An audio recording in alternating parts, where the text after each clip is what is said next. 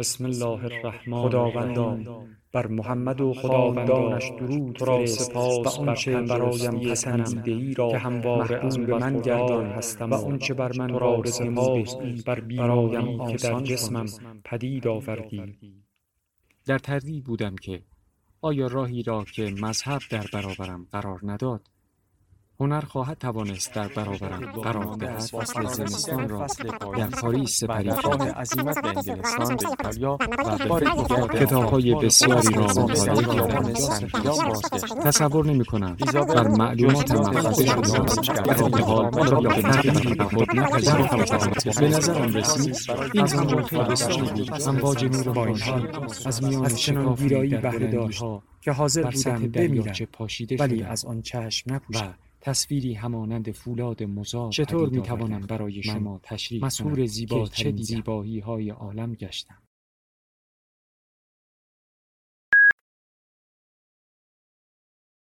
کتابشنو.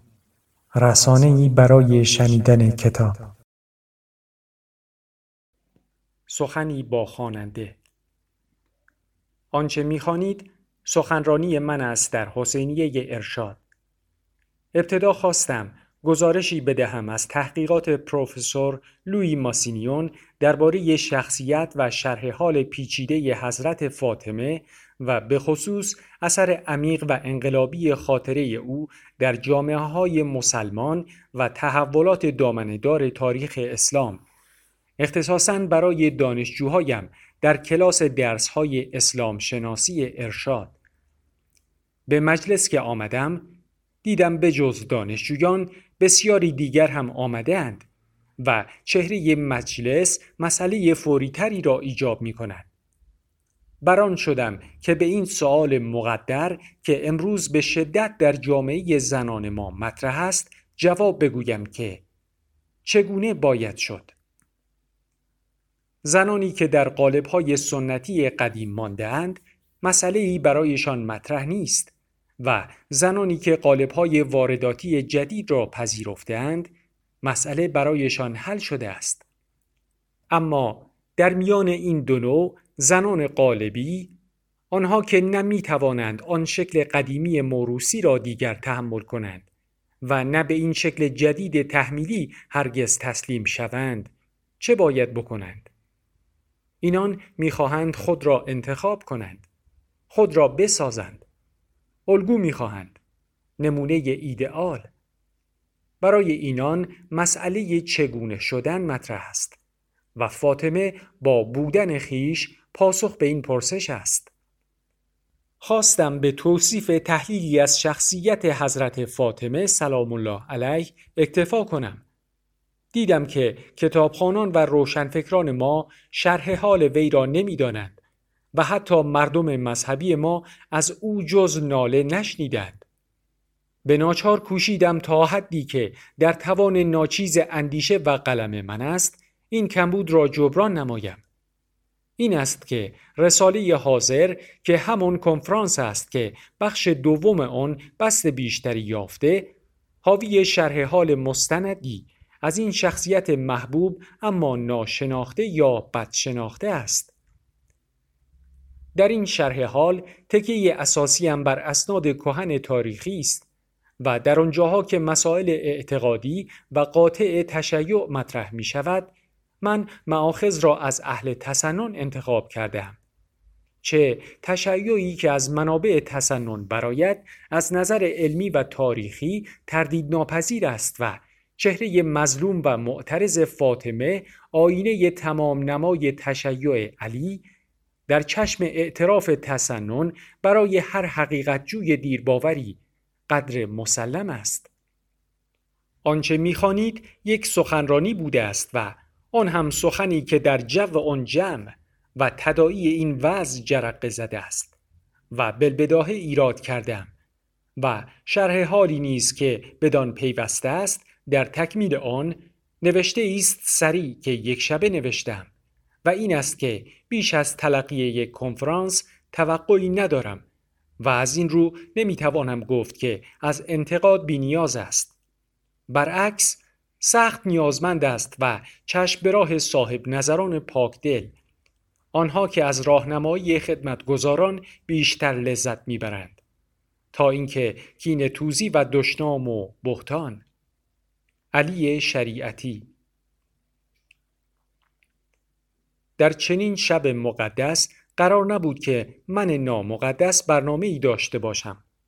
اما چون با کار عظیمی که پروفسور لوی ماسینیون انسان بزرگ و اسلام شناس بزرگوار درباره حضرت فاطمه سلام الله علیها انجام می‌داد تماس مختصری داشتم و از تحقیقات آن بزرگ درباره زندگی و شخصیت حضرت فاطمه سلام الله علیها و به خصوص زندگی پربرکتش پس از مرگ و تأثیرش در تاریخ اسلام و در زنده داشتن روح ادالت خواهی و مبارزه با ظلم و تبعیض در جامعه اسلامی و به ویژه به عنوان مظهری و نشانه ای از راه و آرمان اصلی رسالت اسلام که به صدها دست داخلی و خارجی منحرف شده بود سودهای بسیار بردم و به عنوان یک شاگرد گوشه کوچکی از این کار بزرگ را داشتم.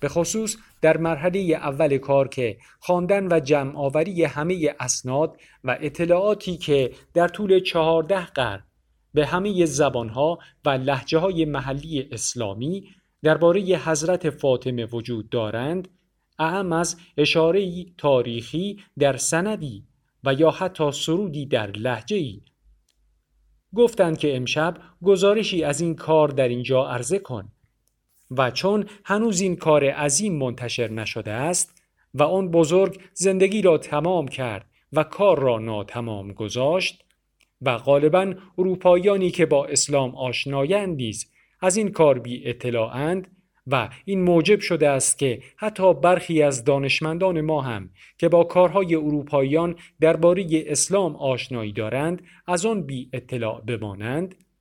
این دعوت را پذیرفتم و گفتم که اختصاصا برای دانشجویان درسهای تاریخ و شناخت ادیان و جامعه شناسی مذهبی و اسلام شناسی که در ارشاد آغاز کردم خطوط اصلی و نتایج برجسته علمی و تاریخی تحقیقات عمیق آن استاد بزرگ را طرح می نمایم.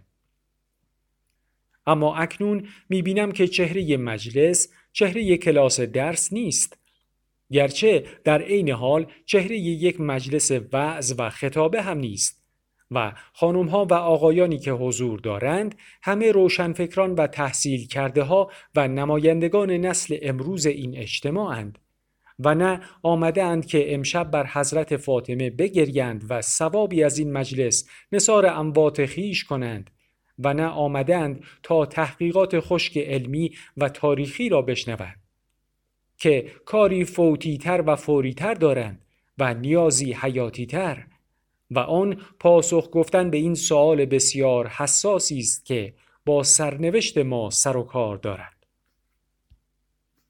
چگونه باید بود؟ در جامعه ما زن به سرعت عوض می شود.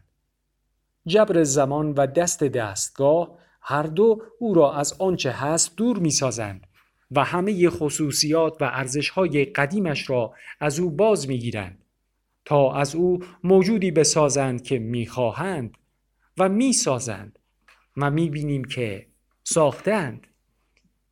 این است که حادترین سوالی که برای زن آگاه در این عصر مطرح است این است که چگونه باید بود. زیرا می‌داند که بدان گونه که هست نمیماند و نمی‌تواند بماند و نمیگذارندش که بماند. و از سوی ماسک نوعی را که می‌خواهند بر چهره قدیمش بزنند نمی‌خواهد بپذیرد. می‌خواهد خود تصمیم بگیرد. خیشتن جدیدش را خود انتخاب کند. چهره جدیدش را خداگاهانه و مستقل و اصیل آرایش کند. ترسیم نماید. اما نمی‌داند چگونه. نمی‌داند این چهره انسانیش که نه آن قیافه موروسی است و نه این ماسک بزک کرده تحمیلی و تقلیدی چه طرحی دارد. شبیه کدام چهره است؟ و سوال دومی که از آن منشعب می شود این است که ما مسلمانیم. زن جامعه ما که می‌خواهد به سرحد استقلال و انتخاب خیش برسد وابسته به یک تاریخ، فرهنگ، مذهب و جامعه است که روح و سرمایهش را از اسلام گرفته است و زنی که در این جامعه می‌خواهد خودش باشد و خودش را بسازد و یک بار دیگر متولد شود و در این تولد جدید یا رونسانس خود مامای خود باشد و نه ساخته وراست و نه پرداخته تقلید. او نمی‌تواند از اسلام بینیاز و نسبت به آن بی تفاوت بماند و بنابراین طبیعی است که این سوال به مغزش خطور کند که مردم ما همواره از فاطمه دم می‌زنند. هر سال دهه ها برایش میگریند. صدها هزار دوره و مجلس و منبر روزه و جشن و عذاب خاطرش برپا می کنند و مدح و سناها و تعظیم و تجلیل ها و نقل کرامات و خوارق عادات و گریه ها و ذکر مصیبت ها و لعن و نفرین ها بر کسی که وی را آزار کرده است.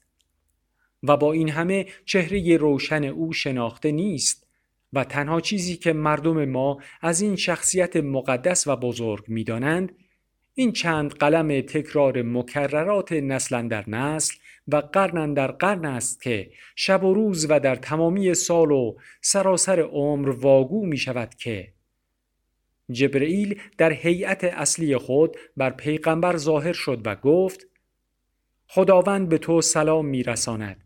و میفرماید که از خدیجه دوری کن و نزدش مرو. پس از چهل روز تعامی از بهشت می آورد و دستور همبستری با خدیجه. خدیجه می‌گوید من شب و روزم گریه بود و در خانه تنها به سر می بردم و در به روی خود می بستم و به انتظار می نشستم تا شبی صدای کوبه در را شنیدم.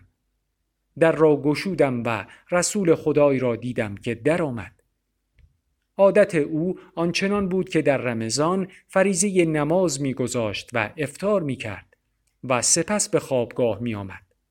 آن شب را از راه یک راست بیامد و دست مرا بگرفت و به بستر برد و من نور فاطمه را در رحم خود یافتم از آن پس فاطمه در بطن من با من سخن می گفت و من از تنهایی بیاسودم و با او به گفتگو مشغول بودم. پس از تولد دیگر از فاطمه خبری نیست تا ایام مرگ. پس از پیغمبر ابوبکر مزرعه فدک را از او گرفت و عمر با جمعی به خانهاش حمله بردند و در را به پهلویش زدند و قمفوز غلام وحشی عمر او را کتک زد و او محسن طفل شش ماهی را که در رحم داشت سخت کرد و از آن پس کارش این بود که دست کودکانش را می گرفت و بیرون شهر در خرابه‌ای به نام بیت الاحزان می نشست و می گریست و قاسبان فدک را لعن می کرد و ساعتها به نوحه و ناله می پرداخت و اینچنین تمام عمر کوتاهش را به گریه و نفرین گذرانید تا وفات کرد و وصیت نمود که او را شبانه دفن کنند تا ابوبکر و عمر قبر او را نبش نکنند.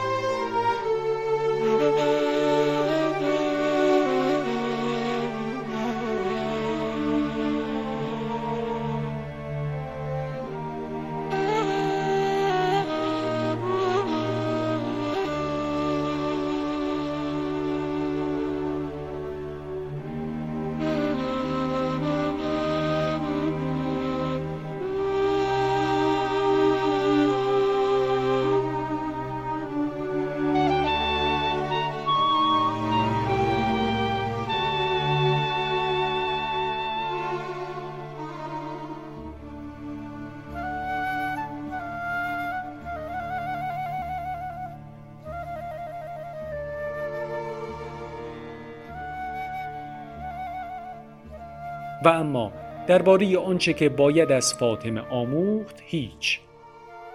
و در نقشی که شخصیت او در زندگی و سرنوشت پیروانش دارند تنها و تنها شفاعت و اون هم در قیامت و همه داستانها از این قبیل که پس ندا کند منادی از میان عرش که ای گروه خلایق بپوشانی دیده های خود را تا فاطمه دختر حبیب خدا بخرامد به سوی قصر خود. پس فاطمه دختر من بگذرد. دو هله سبز پوشیده باشد و هفتاد هزار هوریه بر دور او روند.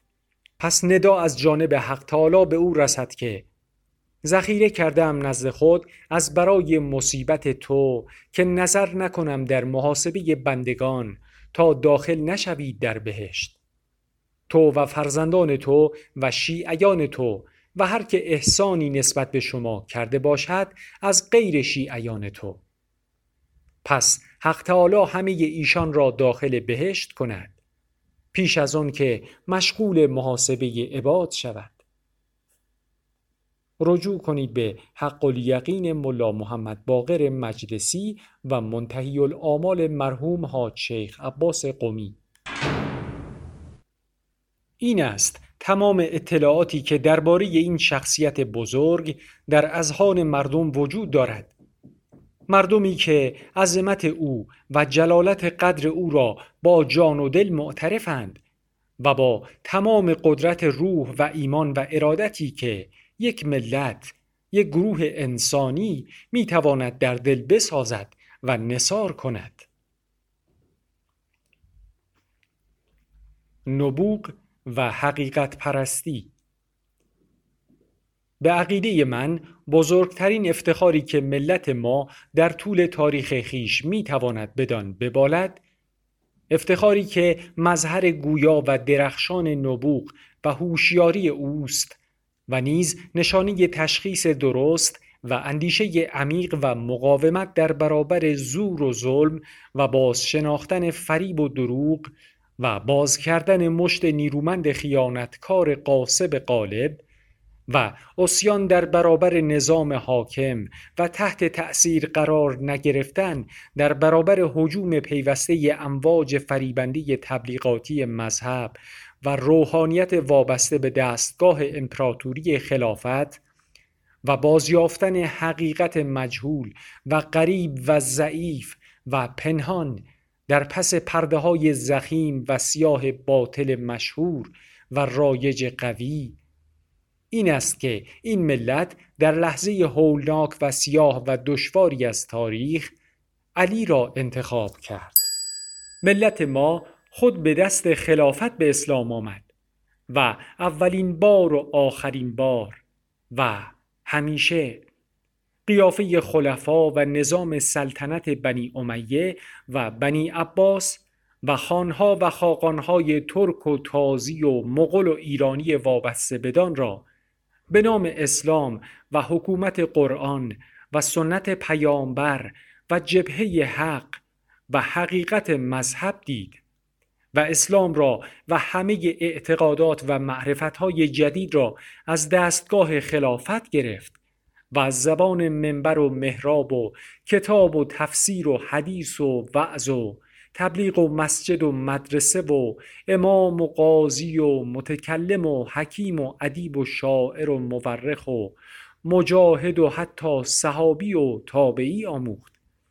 که همه و همه ابزار دست دستگاه خلیفه و سلطان بودند و بلندگوها و رادیو ترانزیستوری ها و فیلم ها و تلویزیون ها و مجله ها و روزنامه ها و تبلیغاتچی ها و تئوریسین های طبقه حاکم و قدرت قالب زمان و وابستگان جانشینی رسمی پیامبر و امامت قانونی امت و حکومت الهی قرآن و سنت و در این حال در زیر این بمباران بی امان تبلیغات و در پشت این ابر زخیم و سیاه علوم و معارف و الهیات و حکمت و مذهب و فرهنگ و تاریخ و تفسیر و کلام و حدیثی که غالبا در قالب مصالح خلافت در آمده بود و توجیه کننده وضع موجود و تقدیس کننده نظام حاکم شده بود این ملت بیگانه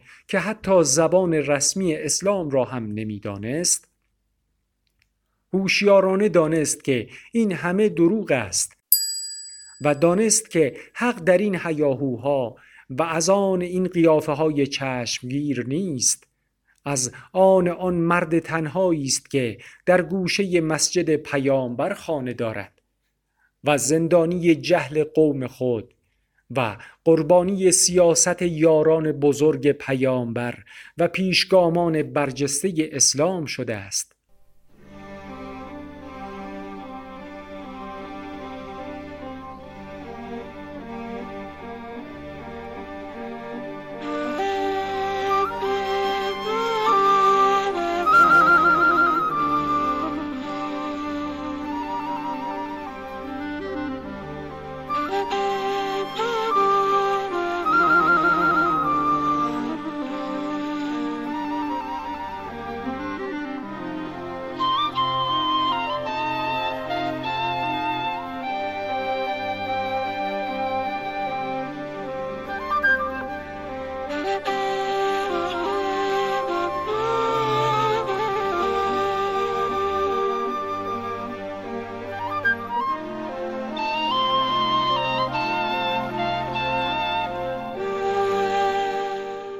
از ورای کاخ سبز دمشق و دارالخلافه افسانه‌ای شهر هزار و یک شب بغداد خانه متروک گلین فاطمه را یافت و تشخیص داد که اسلام در این کلبه غمزده خلوت و خاموش است. آنچه را مردم مدینه و عرب معاصر و اصحاب بزرگ ندیدند و یا نخواستند تا ببینند و آنچه را مدرسه ها و دانشگاه های بزرگ دمشق و بغداد نشناختند یا نخواستند بشناسند. این قوم بیگانه که به شمشیر خلیفه تسلیم شده بود و به دعوت روحانیان و علمای رسمی اسلام خلافت به اسلام گرویده بود. دید و شناخت. این یک انتخاب دشوار و شگفت آور بود و نشانی نبوغ اندیشه و هوشیاری خارق العاده و عظمت استقلال روح و حقیقت پرستی و شهامت معنوی این ملت که علیه تاریخ اسیان کرد و نظام عالمگیر خلافت را که بیش از همه نظامهای حاکم تاریخ با قدرت شکننده نظامی و سیاسی سرمایه عظیم مذهبی و اعتقادی و ثروت بیکرانی فرهنگ و ادب و دانش مجهز بود. نفی کرد و در میان آن همه قوقای جنگ و جهاد و شور و شر فتح و شکست و کوبیدن و ساختن و هیاهوی پیشرفت و علم و اندیشه و فرهنگ و تمدن و انقلاب و کشاکش های پرفریاد دین و دنیا که گوش تاریخ را کر کرده بود و زمین را در زیر پای خیش می لرزانید این غریبه دور و ناآشنا ناله دردمند مردی تنها و در شهر خیش قریب را شنید و شناخت. که دور از چشم شهر و گوش مردم شهر در اعماق شبهای نخلستانهای بنی نجار بیرون مدینه سر در حلقوم چاه فرو برده و رنج برباد رفتن کشته خیش و ترس جان گرفتن دروغ و اشرافیت و قارت را با خیش می‌گوید و می‌داند که زور و فریب که در قیافه های شناخته کسرا و قیصر رسوا شده بود و محکوم دارد رنگ میگرداند. و جامعه نوین تقوا و مذهب می پوشد و قرنها باز خلق خدا را خواهد فریفت و چه خونها باید خورد و چه تلاشها باید کرد تا در پس این شعار و دسار مقدس و زیبای تازهش بازش شناسند. و می‌بینید که نخستین قربانی این استهمار نو و استثمار نو در اسلام مردمند و سرنوشت مردم و مظهر این هر دو قربانی شدن خود اوست و پیش از او همسرش و با نسلهای فردای اسلام خاندانش و نسل به نسل فرزندانش.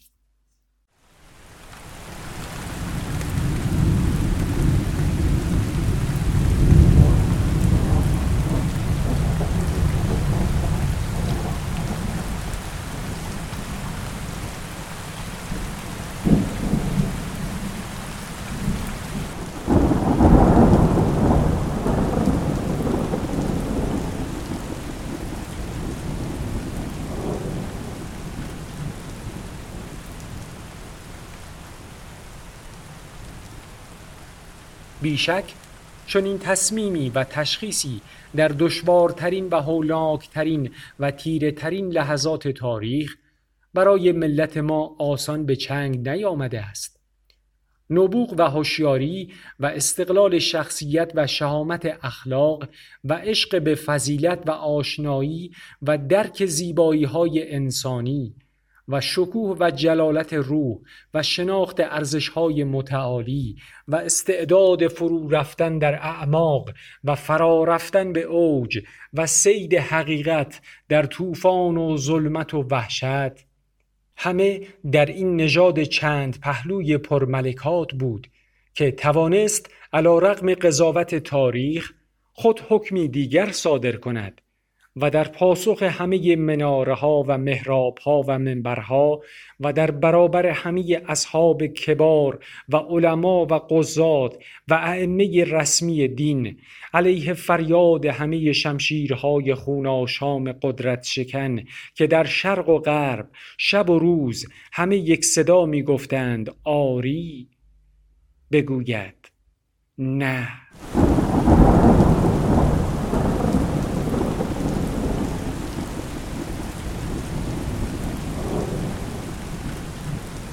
ایمان جز نبوغ و اندیشه به خون نیز محتاج است و قربانی می طلبد و پیروزی حق ایثار می خواهد و دلیری و رنج و اخلاص و تحمل شکنجه ها و شلاخ ها و تهمت ها و درد و داغ ها و اسارت ها و آوارگی ها و تنها ماندنها و خیانت دیدنها و بالاخره تقوا و تعصب و صبر و فدا کردن خودپرستی و ترک مسلحت بازی و خدا و خرماخواهی و ترس و تقیه و مقدس معابی و روشن فکر نمایی و چه بسیار دیگر.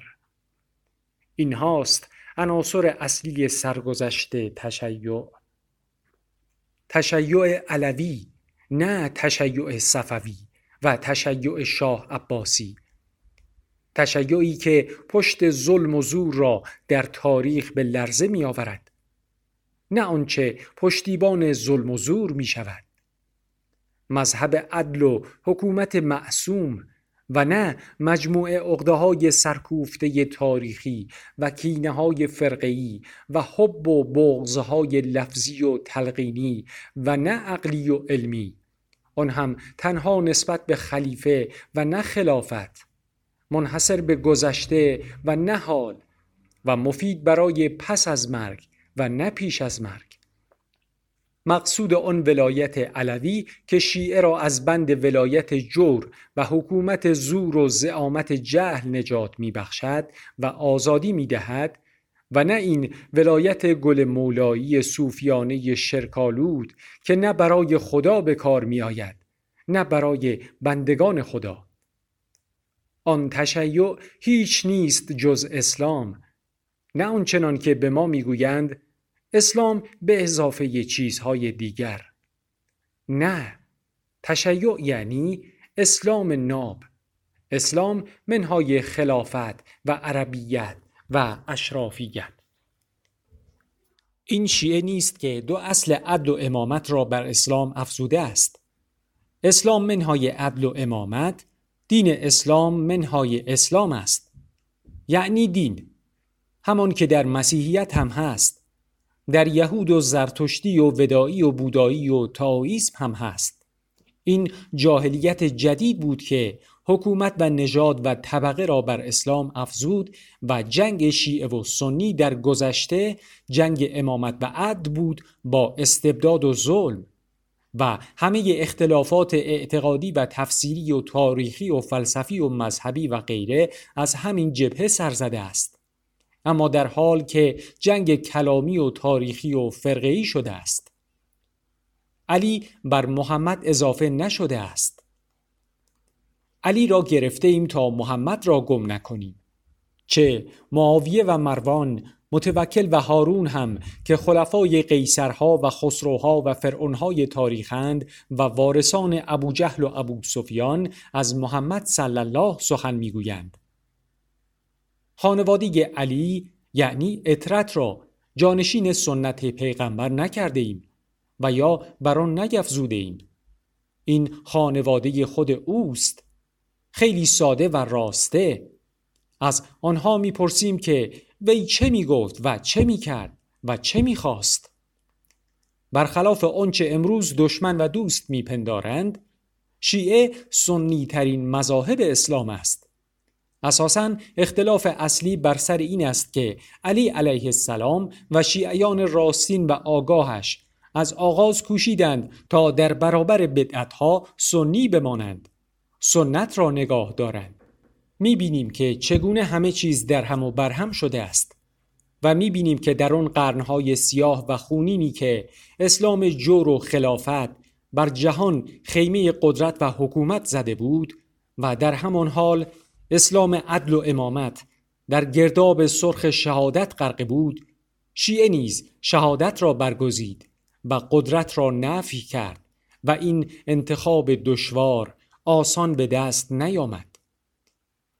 شکنجه خانه های بنی امیه و بنی عباس و سلاطین ترک و مغول شاهدند که علمای بزرگ مجاهدان مشتاق مرگ و توده حق پرست و ادالتخواه و عاشق فضیلت و محتاج آزادی در این راه که از دارالخلافه های دمشق و بغداد بر سرزمین آتش و خون و زندان و شکنجه میگذشت و به آن خانه کوچکی که به اندازه همه انسانیت بزرگ بود میپیوست چه ها که نکردند و چه ها که نکشیدند.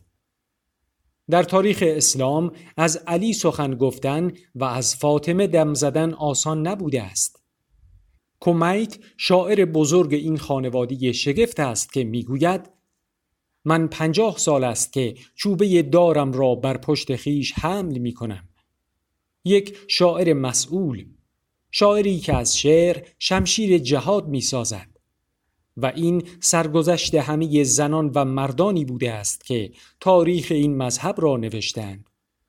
تاریخی که سطر سطر آن هر کلمه آن با خون شهیدی نگاشته شده است. آن پیشگامان دلیر تشیع این فلسفه جدیدی را که برای ما درست کردند نمی‌دانستند که. صبر کن. خودش می آید همه کارها را اصلاح می کند خودش باید بیاید و دین جدش را احیا کند. و یا از ما کاری جز تقیه و تحمل ساخته نیست. ابن سکیت ادیب بزرگی بود. در اداد مجاهدان نبود. ادیب بود. زبانشناس و در دل شیعه. متوکل عباسی برای تعلیم فرزندانش او را انتخاب کرد. اندک اندک بو برد که فرزندانش به علی و خاندانش گرایشی یافتند. مأموران اطلاعاتش گفتند که شاید کار معلمشان باشد. روزی خلیفه سرزده وارد اتاق درس شد. نشست و ابن سکیت را بنواخت و تشویق و تطمیع و دلگرمی ها و ابراز رضایت بسیار از پیشرفت فرزندانش. در اسنای سخن با لحنی طبیعی پرسید فرزندان مرا چگونه می‌بینی؟ ابن سکی در پاسخ از آنان ستایش بسیار کرد. خلیفه ناگهان پرسید ابن سکیت معتز و معید من نزد تو ارجمندترند یا حسن و حسین فرزندان علی؟ ابن سکید باید انتخاب می کرد اینجا دیگر تقیه پلیدی و خیانت است. در تشیع علوی تقیه دینی و دین آبایی نبوده است. تقیه تاکتیک بوده است. تقیه برای حفظ ایمان است و نه مثل امروز حفظ مؤمن. و اونجا که پای ایمان در میان است تقیه حرام است. ولو بلغ ما بلغ. تردید نکرد و با همان لحن طبیعی که متوکل سوال کرده بود پاسخ گفت. ای متوکل قنبر نوکر علی هم از تو ارجمندتر است و هم از این دو فرزندت.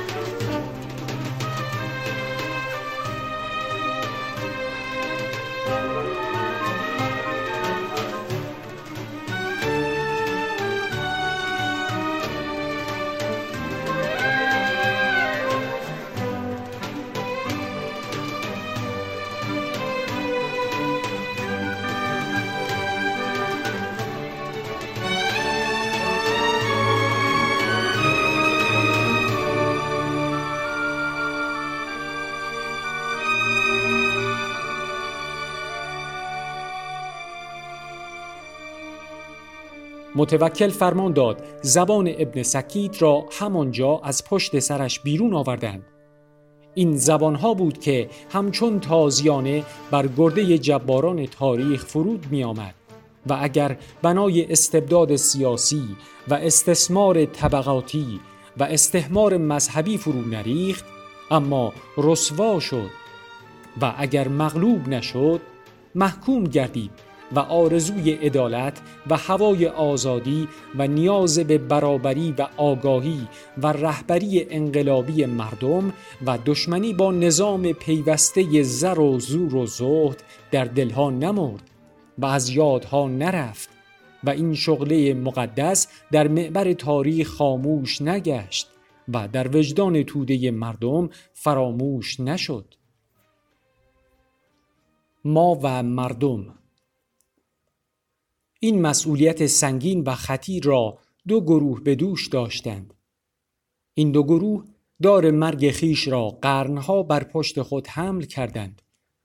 یکی علمای بزرگ آگاه و مجاهد شیعه که بنا به اصل اعتقادی تشیع امامت را ادامه نبوت می دانستند و علم را ادامه امامت و گروه دوم توده مردم صمیمی و پاک اعتقاد که از گستاخی سکوتشان شکنج خانه های خلیفه عرب و سلطان ترک و عجم به فریاد می آمد و چهره های خونین و آرامشان جلاد را شرمگین می ساخت و گرده های مردانشان که همچون سخره های صبور گویی رنج را حس نمی کنند شلاخ های حکومت را به درد می آوردند.